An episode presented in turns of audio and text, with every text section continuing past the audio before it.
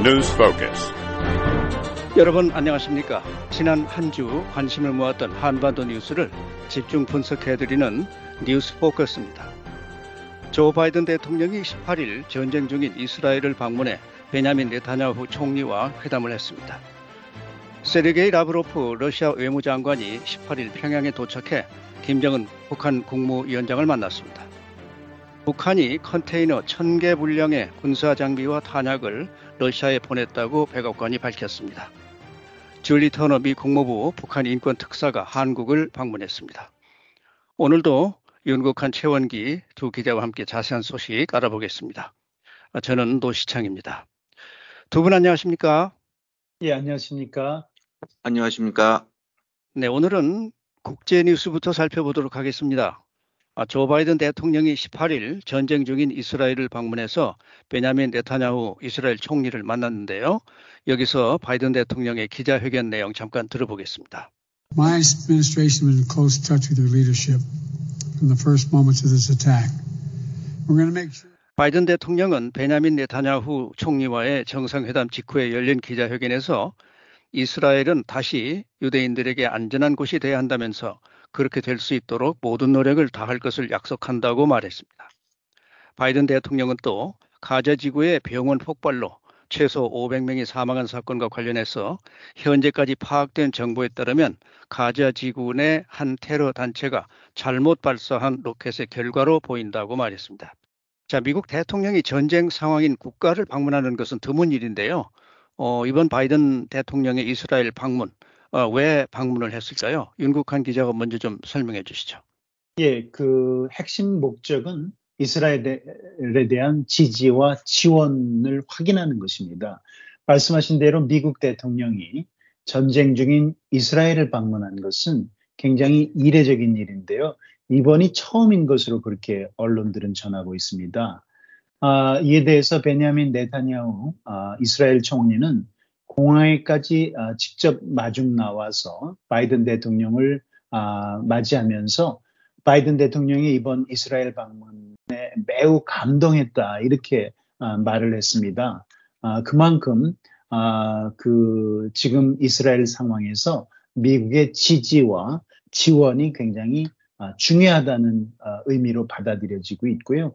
또 어, 바이든 대통령으로서도 어, 내년에 어, 재선을 위한 대통령 선거를 어, 앞둔 상황에서 어, 그 이스라엘에 대한 어, 확고한 지지가 그만큼 국내 정치적으로 중요하다는 의미도 될 수 있습니다. 그런데 바이든 대통령이 이스라엘로 출발하기 직전에 발생한 가자 지군의 알 아흐리 병원에 폭발 있었, 사건이 있었죠. 네. 이 사건으로 이제 대규모 아, 민간인 사망자가 발생했습니다. 바로 이런 어, 참사 때문에 바이든 대통령이 당초 예정했던 일정 자체가 상당히 이제 어, 어그러지게 됐는데요. 바이든 대통령은 이스라엘 방문 후에는 요르단으로 이동해서 요르단 국왕 그리고 또 이집트 대통령 또 어, 팔레스타인 자치정부 수반 이렇게 어, 함께 어, 사자 어, 회담을 열고 가자 지군의 인도주의 상황이라든지 또 이스라엘과 어, 하마스 간의 그 무장 분쟁을 어, 조속히 종식하는 방안 이런 방안들에 대해서 그 논의할 예정이었습니다. 그런데 이 가자 지군의 병원 폭발 참사가 발생하면서 요르단 그 나머지 요르단 국왕과 또 LCC 어, 이집트 대통령 그리고 어, 아바스 팔레스타인 자치정부 수반 등이 어, 이 예정됐던 회담을 다 일정을 취소했습니다. 바로 이것 때문에 어, 바이든 대통령은 이스라엘의 어, 네타냐후 총리만 어, 만나고 바로 미국으로 돌아왔는데요. 이번 방문이 이스라엘에 대한 확고한 지지와 아, 지원을 표명하는 것이 유일한 목적이었다면 사실 나름대로 성과가 있었습니다. 아, 분명한 입장을 밝혔고요. 또 병원의 아, 폭발 참사에 대해서는 이스라엘이 아닌 테러 단체 소행이라는 이스라엘의 발표에 대해서 지지를 밝혔기도 했죠. 그렇지만 이 인도주의 문제가 상당히 그 아, 테러 단체인 하마스의 이스라엘 민간인 공격과는 별개로 굉장히 부각된 상황이었습니다. 이 병원 폭발 상황으로. 네. 아, 그래서 인도주의 가자 지군의 민간인 아, 팔레스타인 민간인들의 인도주의적 어려움을 어떻게 해소할 것인가 이것도 굉장히 중요한 사안이었는데 이 문제에 대해서는 사실 아, 이런 아, 별다른 아, 구체적인 논의 없이 아, 돌아올 수밖에 없었고요. 현재로서는 아, 그 아, 이집트와 가자 지금의 이제 유일한 통로가 있지 않습니까? 네. 라파 통행로가 있는데 이 통행로를 통해서 트럭 20대분의 구호물자를 반입하는 것으로 그렇게 이집트 당국과 합의한 것이 전부입니다. 물론 아, 팔레스타인 자치정부에 대한 1억 달러 지원을 아, 그 밝혔고요. 이스라엘에 대해서도 수백억 달러 규모의 대규모 지원을 약속한 상황이지만 아, 일정이 아, 변경이 되고 또 아, 이스라엘과 하마스 간의 분쟁은 계속되고 있는 상황. 거기에다가 가자 지군의 아, 민간인들의 인도주의 아, 상황이 갈수록 악화되면서 바이든 대통령의 이번 이스라엘 방문 효과는 상당히 아, 그 말하자면 빛을 잃게 됐다 이렇게 아, 전문가들은 밝히고 있고요. 또 이번 사태의 와중에 미, 아, 바이든 행정부가 굉장히 적극적으로 추진했던 이스라엘과 사우디아라비아, 중동의 두 맹주 아닙니까?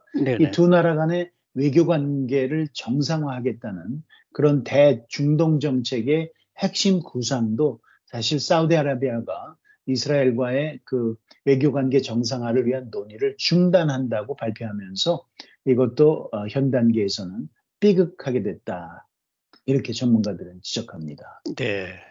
제이 병원 폭발 사고가 그렇지 않아도 어려운 이 상황을 더욱 악화시킨 그런 것, 세계를 놀라게 하고 있는데, 이 최 기자가 이, 이 병원 폭발 사고의 전말을 좀 정리를 해 주시면 어떨까요?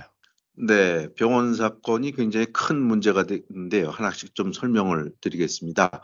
우선 이 병원의 이름이 알 아홀리 라는 이름의 병원인데요. 네. 아, 무장정파 그 하마스가 통치하는 가자 지구의 중심부에 있는 병원입니다. 아, 지난주에도 말씀을 드렸습니다만은 이번 그 하마스 이스라엘 무력 충돌이 지난 7일 시작됐기 때문에 그래서 그 아, 이스라엘과 하마스는 지금 지상전은 안 하고 있지만 서로 그 공습을 주고받고 있는 상황이었습니다. 아, 그래서 어, 이 병원에는 그 어린이, 여자를 포함해서 여러 환자가 이미 그 입원해 있거나 치료를 받고 있는 이런 상황이었는데요.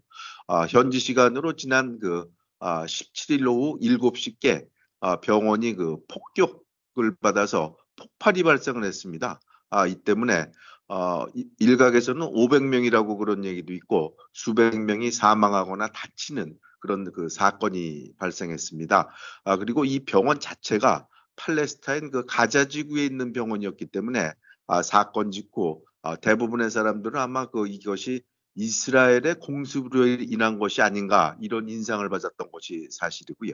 특히 문제는 조금 전에도 얘기가 나왔습니다만은 바이든 대통령이 이스라엘이 어, 도착하기 직전에 이 사건이 발생했습니다. 그래서 아까도 얘기가 나왔습니다만은 바이든 대통령은 이스라엘 방문에 이어서 어, 요르단으로 이동해서 어, 아바스 팔레스타인 그 자치정부 수반 그 이집트 대통령 등을 만나서 어, 일종의 그 아, 확전되는 것을 막을 그럴 계획을 세웠는데 이 사건 직후에 그 아랍 지도자들이 아, 이런 상황에서는 회담을 할 수 없다 그리고 회담을 취소를 했습니다. 아, 아, 그런 사건이 발생했고요.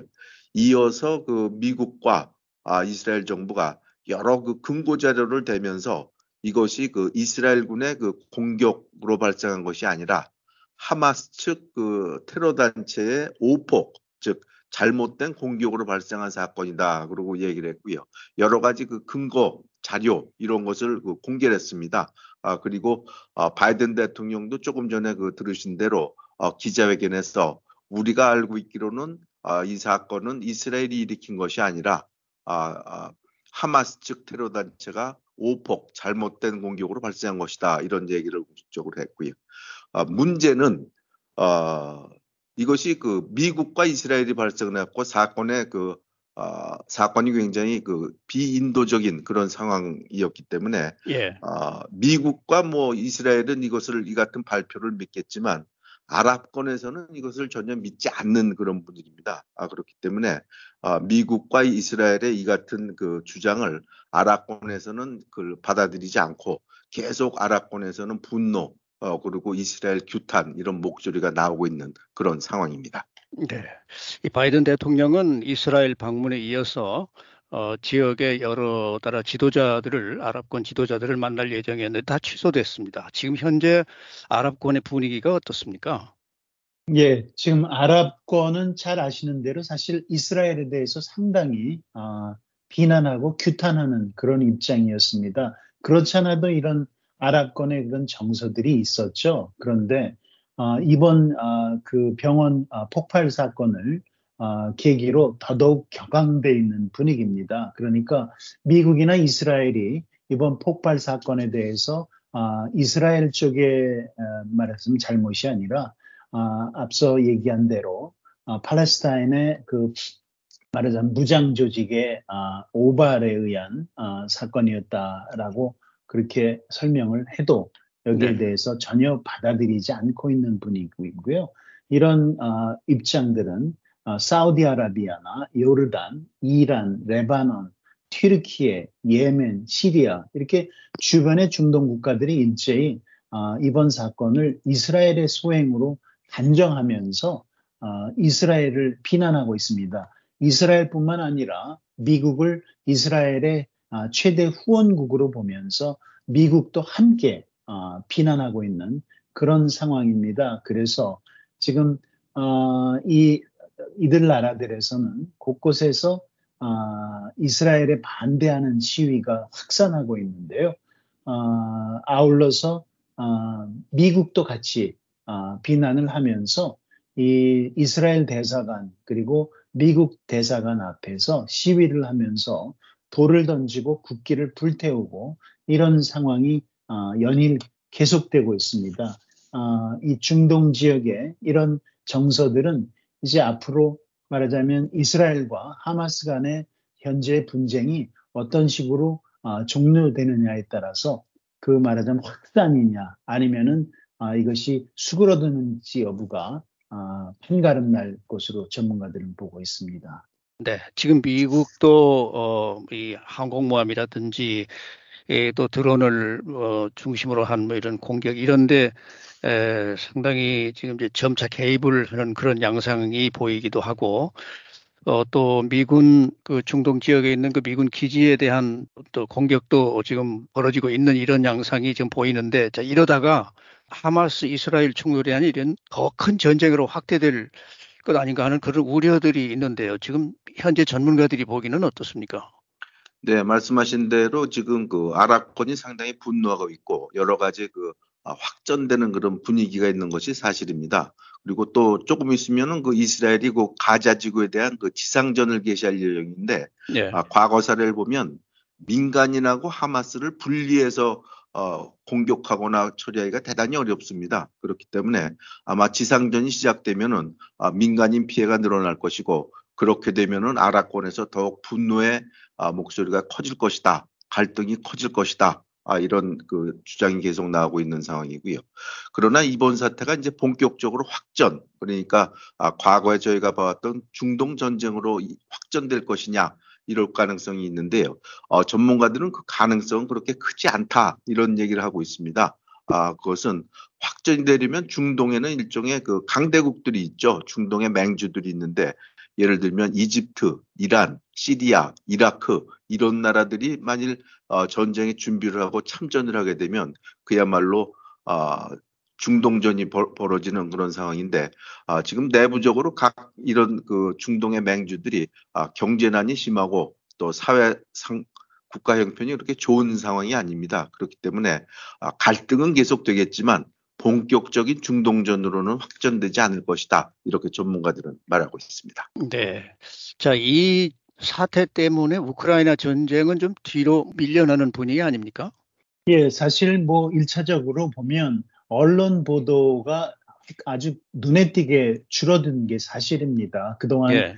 이 하마스와 이스라엘의 무력 충돌 사태가 있기 전만 해도 사실 어, 세계 어, 언론들은 우크라이나 전쟁에 가장 그 많은 지면들을 또 시간들을 할애하고 자세히 전하지 않았습니까? 네. 전황이라든지 이런 네. 내용들을 그러나 이번 사태로 우크라이나 전쟁은 사실 크게 뒤로 어, 물러나는 그런 느낌이고요. 어, 무엇보다도 사실 미국이나 서방에서 어, 서방국들에서는 그동안 우크라이나에 대한 전폭적인 지지를 어, 어, 표명해 왔었지만 어, 1년 반을 넘어가면서 사실 이런 우크라이나에 대한 전폭적인 지지와 지원이 사실 어느 정도 이제 피로감을 느끼고 있다. 이런 언론 보도들도 많이 나오지 않았습니까? 예. 미국 내에서도 언제까지 우크라이나에 대해서 어, 이렇게 어, 전폭적인 어, 재정적 지원을 해야 되느냐 이런 목소리가 나오기 시작했고요.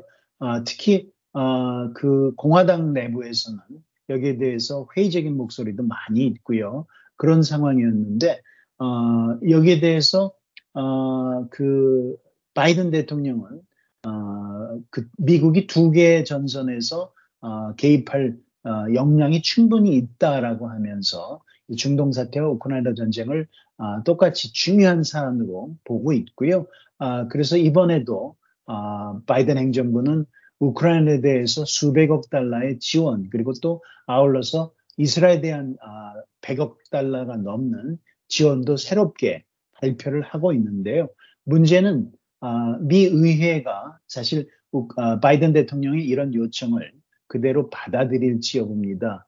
의회에서는 사실 이 우크라이나와 관련해서는 특히 이 계속적인 지원에 대해서 회의적인 기류가 많이 있거든요. 네. 바로 이런 점 때문에 우크라이나와 관련해서는 사실 얼마만큼 아, 미국과 서방 세계가 관심을 갖느냐 여부가 이 전쟁의 성패를 아, 가늠하는 중요한 잣대가 될 수가 있습니다. 왜냐하면 러시아와 우크라이나의 아, 말하자면 국방력이라든지 경제력 차이가 워낙 크기 때문에 예. 우크라이나는 전비뿐만 아니라 주요 장비, 무기 이런 것들에서도 전폭적으로 거의 절대적으로 미국이나 서방국들의 아, 지원에 의존하고 있지 않습니까? 예. 아, 그렇기 때문에 우크라이나로서는 사실 이번 아, 하마스와 이스라엘의 무력 충돌 사태가 굉장히 적지 않은 악재다. 이렇게 전문가들은 보고 있습니다. 네. 우크라이나 전쟁에 이 러시아와 중국도 여러 가지로 이게 관련이 돼 있는데 그러면 이번 하마스 이스라엘 충돌로 인해서 이 러시아 중국의 입지는 어떻게 될까요?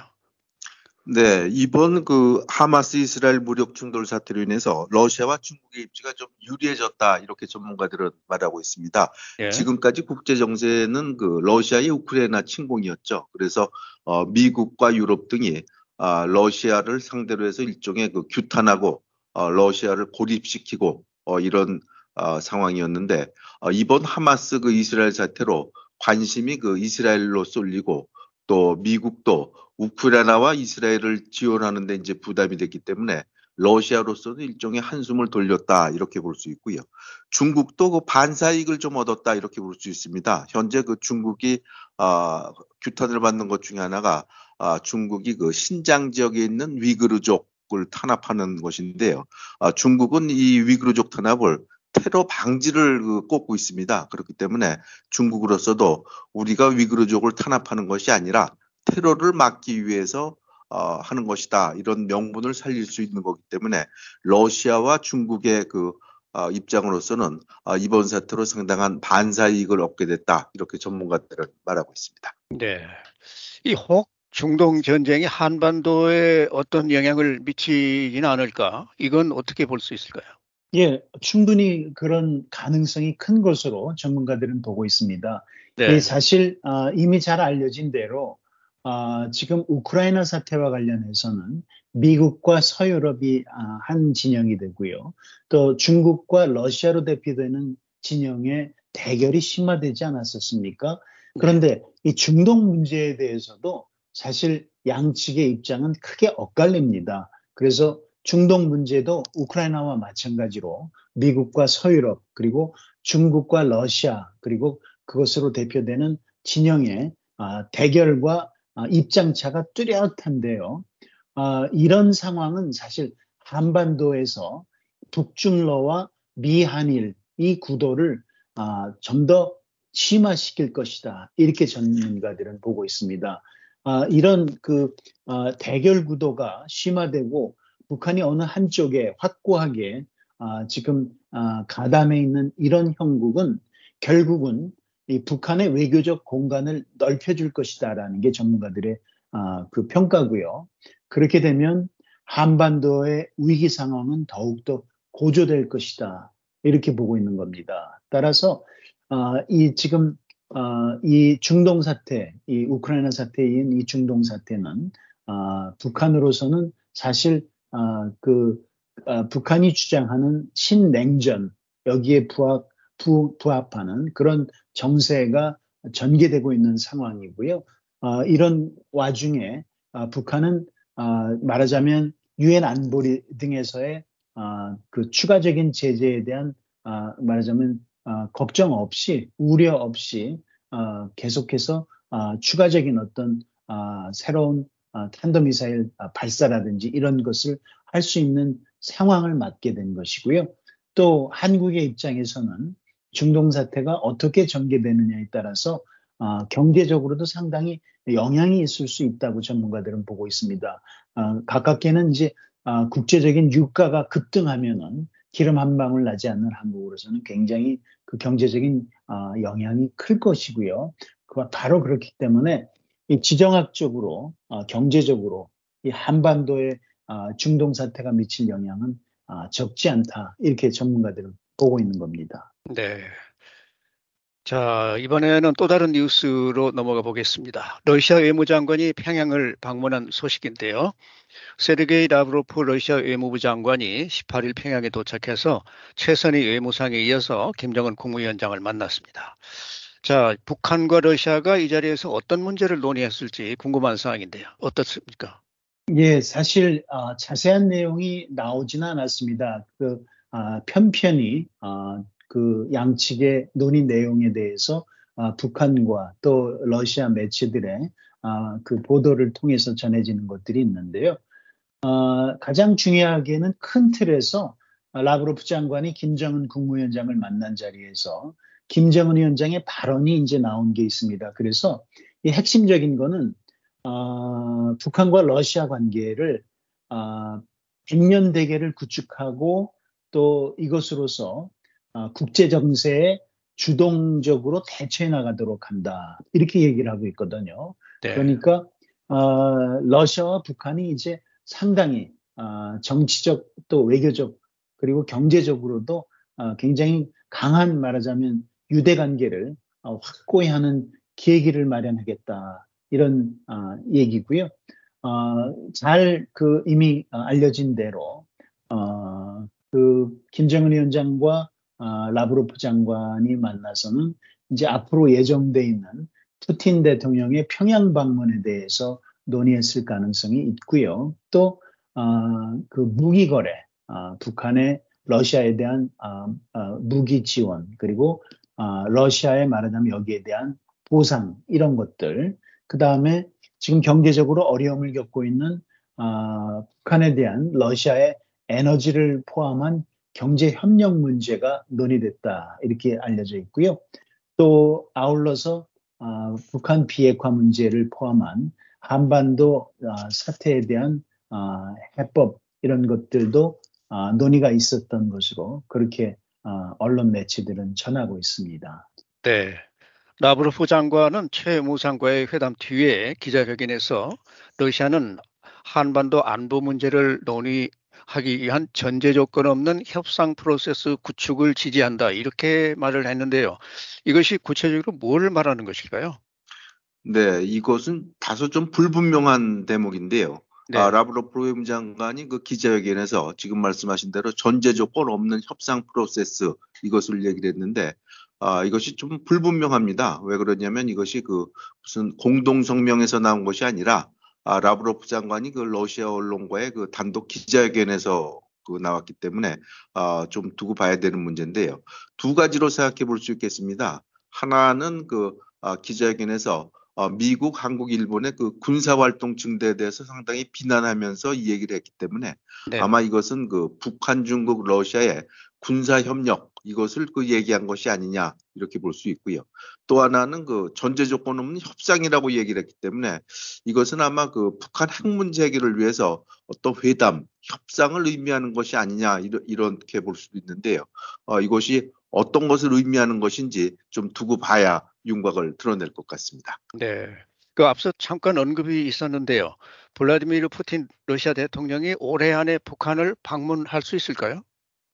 예, 충분히 가능성이 있고요. 어, 실제로 라브로프 장관은 자신의 이번, 이번 평양 방문을 계기로 해서 어, 최고위급 수준에서의 어, 양국 간 접촉이 어, 속도를 낼 가능성이 있다 이렇게 밝히고 있거든요. 어, 지금 푸틴 대통령이 평양을 방문하는 것은 기정사실이 돼 있지 않습니까? 네. 아, 그것을 위해서는 사실 아, 외무장관들이 만나서 논의하는 것이 이제 최종 절차로 보통은 돼 있지 않습니까? 네. 라브로프 장관과 아, 그 최선희 외무상이 만났다면은 사실 푸틴 대통령의 평양 방문에 관한 문제가 굉장히 중요한 그런 의제로 떠올랐을 거고요. 어, 물론 어, 최선희 외무상이 아, 이번에 이제 라브로프 장관이 아, 모스크바 방문을 또 초청하지 않았습니까? 예. 아, 조금 더 논의가 필요할 가능성도 있습니다. 그렇지만 아, 이제 지금 아, 그 북한의 러시아에 대한 지원, 무기 지원이죠. 그리고 또 북한도 러시아로부터 여러 가지 아, 필요한 지원을 받는 것이 양측 모두에 굉장히 시급한 사안이기 때문에 푸틴 대통령이 올해 안에 평양을 방문할 가능성은 굉장히 높다. 이렇게 전문가들은 보고 있습니다. 네. 계속해서 북한이 컨테이너 1000개 분량의 군사 장비와 탄약을 러시아에 보냈다고 백악관이 밝힌 데 대해서 알아보겠습니다. 존 커비 백악관 국가안보회의 전략소통조정관은 13일 브리핑에서 어, 이렇게 밝혔는데요. 어, 여기서 커비 조정관의 목소리 잠깐 들어보겠습니다. And we now have information that North Korea has delivered arms to Russia for use in Ukraine. Our information indicates that in recent 커비 조정관은 우리는 북한이 러시아에 우크라이나에서 사용할 무기를 전달했다는 정보를 입수했다며 우리 정보에 따르면 최근 몇 주 동안 북한은 러시아에 컨테이너 1000개 이상 분량의 군사 장비와 탄약을 제공했다고 말했습니다. 자, 이 커비 조정관의 발표 내용, 김정은 위원장이 푸틴 러시아 대통령과 정상회담을 하기 전에 이미 탄약을 제공했다 그런 얘기인가요? 네, 그렇게 봐야 될 것 같습니다. 김정은 위원장하고 푸틴 그 러시아 대통령이 9월 13일 그 어, 러시아 극동에서 그 정상회담을 하고요. 어, 이 자리를 빌어서 어, 무기 거래에 대한 얘기가 상당히 많이 나왔습니다. 그래서 어, 대부분의 그 관측통들, 어, 당국 들은 아마 이제 그 정상회담이 9월 13일 이루어졌으니까 그 이후에 아, 아마 탄약이나 아, 군사 장비가 아마 북한이 제공할 것이다 이렇게 예상을 했는데 실제로 이제 백악관이 밝힌 걸 보면 그것이 아니라 아, 벌써 9월, 8월 그때부터 이미 아, 군사 장비를 보내, 보냈고 정상회담 이전에 이제 보냈고 그 분량도 상당히 많아서 그동안 보낸 것만 해도 어, 컨테이너 어, 무역선에 싣는 큰그 어, 통이죠. 그렇게 봐야 될 것 같은데요. 청개 분량의 탄약과 아, 아, 군사 장비를 보냈다 이렇게 나왔습니다. 그러니까 아마 이것은 그 러시아 그 국방부 장관이 아, 7월 말에 그 북한에서 열린 전승절에 참석을 했는데 아마 당시에 이미 합의가 되고 당시에 그 합의에 따라서 정상회담 이전에 북한이 그 탄약과 아, 군사 장비를 러시아에 보냈다 이렇게 봐야 될 것 같습니다. 네. 백악관은 이날 무기 수송 현장을 포착한 위성 사진 석 장을 공개했는데요. 이 사진에서는 어떤 장면이 들어 있는지 좀 설명이 가능할까요? 예, 어, 백악관의 어, 설명에 따르면요, 어, 9월 7일과 8일 어, 북한의 낮은 항에 약 6m 표준 규격의 해상 운송 컨테이너 약 300개가 적재되어 있는 모습이 포착됐다. 이렇게 아, 밝히고 있고요. 또 9월 12일에는 아, 러시아 선적 아, 선박 앙가라라는 선, 선박이 컨테이너를 싣고 러시아 동부 두나이 항에 정박한 모습이 보입니다. 그리고 10월 1일에는 이 컨테이너를 실은 열차가 러시아와 우크라이나 접경 지역인 티오레츠크의 한약고에 도착한 것이 확인됐다. 이렇게 설명을 하고 있습니다. 이렇게 세 장의 사진인데요. 그러니까 9월 아, 7일과 8일에 아, 그 컨테이너를 아, 북한 나진항에서 러시아 선박편으로 러시아 그 동부의 두나이항에 그 말하자면 운송을 했고 이것을 다시 러시아에서 열차편으로 이 컨테이너를 10월 1일에 우크라이나 접경 지역의 그 탄약고에 우크라이나 군의 탄약고겠죠. 여기에 이제 전달한 것으로 이렇게 이제 설명을 하고 있는 것입니다. 다만 예. 물론 그렇다고 해서 이 컨테이너가 300여 개 적재되어 있는 모습 포착됐고 또 전체적으로는 1000개가 넘는 컨테이너가 분량 그 컨테이너 분량의 무기를 제공했다고 하지만 그 안에 들어있는 모습이 포착된 것은 없죠. 예. 네. 그래도 이렇게 많은 컨테이너 안에 그러면 무슨 탄약과 장비를 주었을지 궁금한 내용인데요. 그래도 그동안에 나온 얘기는 어떤 것들인가요? 네, 말씀하신 대로 이제 컨테이너는 그 포착이 돼서 사진도 찍히고 그랬습니다만은 그 어떤 무기를 줬는지는 아직 구체적으로 밝힌 게 없습니다. 다만 아, 그 동안의 그 정황 아 그리고 아, 북한과 러시아의 그 군사 구역이 같다는 것 이런 것 등을 감안하면은 예. 대체로 북한이 아마 포탄 아, 특히 그 122mm 포탄, 152mm 포탄, 그리고 방사포, 또 방사포 포탄 이런 것을 그 공급했을 가능성이 있고요. 이 밖에도 그 어, RPG 같은 그 일종의 그 대전차 로켓 포탄 그리고 소형 미사일 이런 것을 그 제공했을 가능성이 있다 이렇게 전문가들은 말하고 있습니다. 네. 자, 북한이 이렇게 탄약과 장비를 러시아에 제공하면 이 반대급부로 기대하고 있는 것은 무엇일까요? 예, 여기에 대해서는 어, 미국 국무부 대변인이 어, 언급한 것이 있습니다. 그래서 이 국무부 대변인은 미국이 파악하고 있기로는 북한이 러시아를 지원하는 대가로 러시아로부터 전투기와 지대공 미사일, 전차, 그리고 탄도 미사일 생산 장비, 그리고 기타 물자와 아, 첨단 기술을 포함한 군사적 지원을 모색하는 것으로 평가하고 있다. 이렇게 얘기를 하고 있습니다. 네. 아, 그동안에 이제 사실 아, 그 전문가들이 예측한 대로 아, 북한이 아, 좀 부족한 장비와 첨단 장비와 기술 아, 이런 것들이 이제 북한이 아, 받게 될 아, 주요 아, 말하자면 반대급부로 이렇게 설명을 하고 있고요. 일각에서는 이제 북한이 아, 무기 지원의 대가로 현금이나 식량 그리고 에너지 이런 것도 어, 제공받을 수 있다 이렇게 어, 보고 있습니다. 자 그러면 미국의 반응은 지금 어떻습니까? 북한이 러시아에 무기를 공급하면 대가를 치르겠다 이렇게 경고도 나오고 했는데요. 실제로 미국이 조치를 취한다면 어떤 조치가 가능합니까? 네, 한 두세 가지 이제 조치가 가능한데요. 어, 앞서 미국은 그 과거에도 북한과 러시아가 무기 거래에 대해서 어, 제재 조치를 취한 바가 있습니다. 당시에도 그 어, 제3국의 브로커, 기업 이런 등을 그 제재를 했는데 이번에도 아마 비슷한 조치로 어, 관련된 그 당국자 또는 이런 사람들의 비슷한 조치, 즉 제재 조치를 취할 공산이 크고요. 또 이에 따라서 한국과 일본도 어, 비슷한 제재 조치를 취할 가능성이 있습니다. 아, 그리고 이 밖에도 어, 미국은 뭐 북한에 대해서는 큰 지렛대가 없습니다만은 아, 러시아에 대해서는 아직도 그 상당한 그 지렛대를 갖고 있습니다. 그렇기 때문에 아, 러시아의 아, 금융 부분, 무역 부분 이런 것에 대해서 제재 조치를 취할 수 있고 또 하나는 그 한국도 아직 이것은 뭐 발표된 것은 아닙니다만은 한국은 지금까지는 우크라이나에 대해서 비살상 무기 이런 것만 지원을 하고 있는데 아, 이번 조치로 그 정책을 바꿔서 한국도 우크라이나에 탄약이나 무기를 제공할 수도 있다 이런 관측이 나오고 있는데 실제로 어떻게 될지는 좀 두고 봐야 될 그런 문제입니다. 네.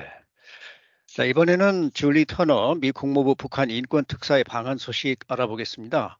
터너 특사는 지난 13일에 공식 취임을 했는데요. 취임하자마자 서울을 방문했습니다. 아, 터너 특사는 16일 박진 외교부 장관 그리고 김영호 통일부 장관을 만났는데요. 이 최근 문제가 된 중국 내 탈북민 강제 북송 문제를 아마 논의를 하지 않았을까 싶은데요. 어떻게 볼 수 있습니까? 예, 그렇습니다. 이 문제가 이제 주요 의제로 논의가 됐는데요. 마침 최근에 아, 중국 당국이 아, 자국 내 탈북민들을 상당수 아, 북한으로 강제 북송했다는 사실이 확인이 되지 않았습니까? 네. 바로 이 때문에 이제 이 문제가 논의가 돼 있었는데요. 이 터너 특사는 이 문제에 대해서 앞으로 있을 추가적 북송을 막는데 집중하려고 한다. 이렇게 말했습니다. 이미 이제 강제 북송이 일어난 사안에 대해서는 어, 어, 그것보다는 이제 앞으로의 추가 북송을 막는데 어, 그 집중하겠다는 거고요. 그래서 어, 중국 정부의 강제 송환 금지 원칙을 준수할 것을 촉구하고 있다라고 얘기를 했고요. 어, 왜냐하면 중국이 그 이와 관련한 유엔 난민 협약 그리고 고문 방지 협약에 서명한 국가라는 점을 어, 강조를 하고 있습니다. 네. 그리고 또 어, 터너 특사는 중국 정부를 그러면 어떻게 압박할 것이냐 이 방안과 관련해서는 중국과 양자 차원 관계 속에서 직접적으로 이 문제를 제기하고 있다 이렇게 밝혔습니다. 사실 어, 미국이나 한국 의 입장에서는 중국 정부가 강제 북송, 탈북민들을 강제 북송하는 데 대해서 사실 뾰족한 이를 막을 방법이 없는 것이 이제 고민입니다. 예. 아, 무엇보다도 이 중국은 앞, 이미 잘 알려진 대로 자국 내 탈북민들을 아, 경제적인 말하자면 활동을 위해서 불법적으로 국경을 넘은 아, 저기 아, 그 인력이라고 그렇게 보고 있지 않습니까? 네. 난민으로 인정을 하지 않고 있고요. 그런 맥락에서 어, 북한의 요청대로 어, 체포되는 대로 북한에 주로 어, 그 송환해 왔고요. 이 강제 송환은 사실은 중국과 미국 그리고 중국과 한국의 관계가 굉장히 좋을 때도 어, 탈북민들 그 송환 문제에 대해서는 미국이나 한국에 협조를 하지 않았습니다. 그런 네. 중국이 지금은 이제 미국과 어, 또 한국과 그렇게 대립하고 관계가 어, 원만하지 않은 상황에서 협조할 가능성은 더더욱 작다 이렇게 전문가들은 어, 밝히고 있습니다. 네.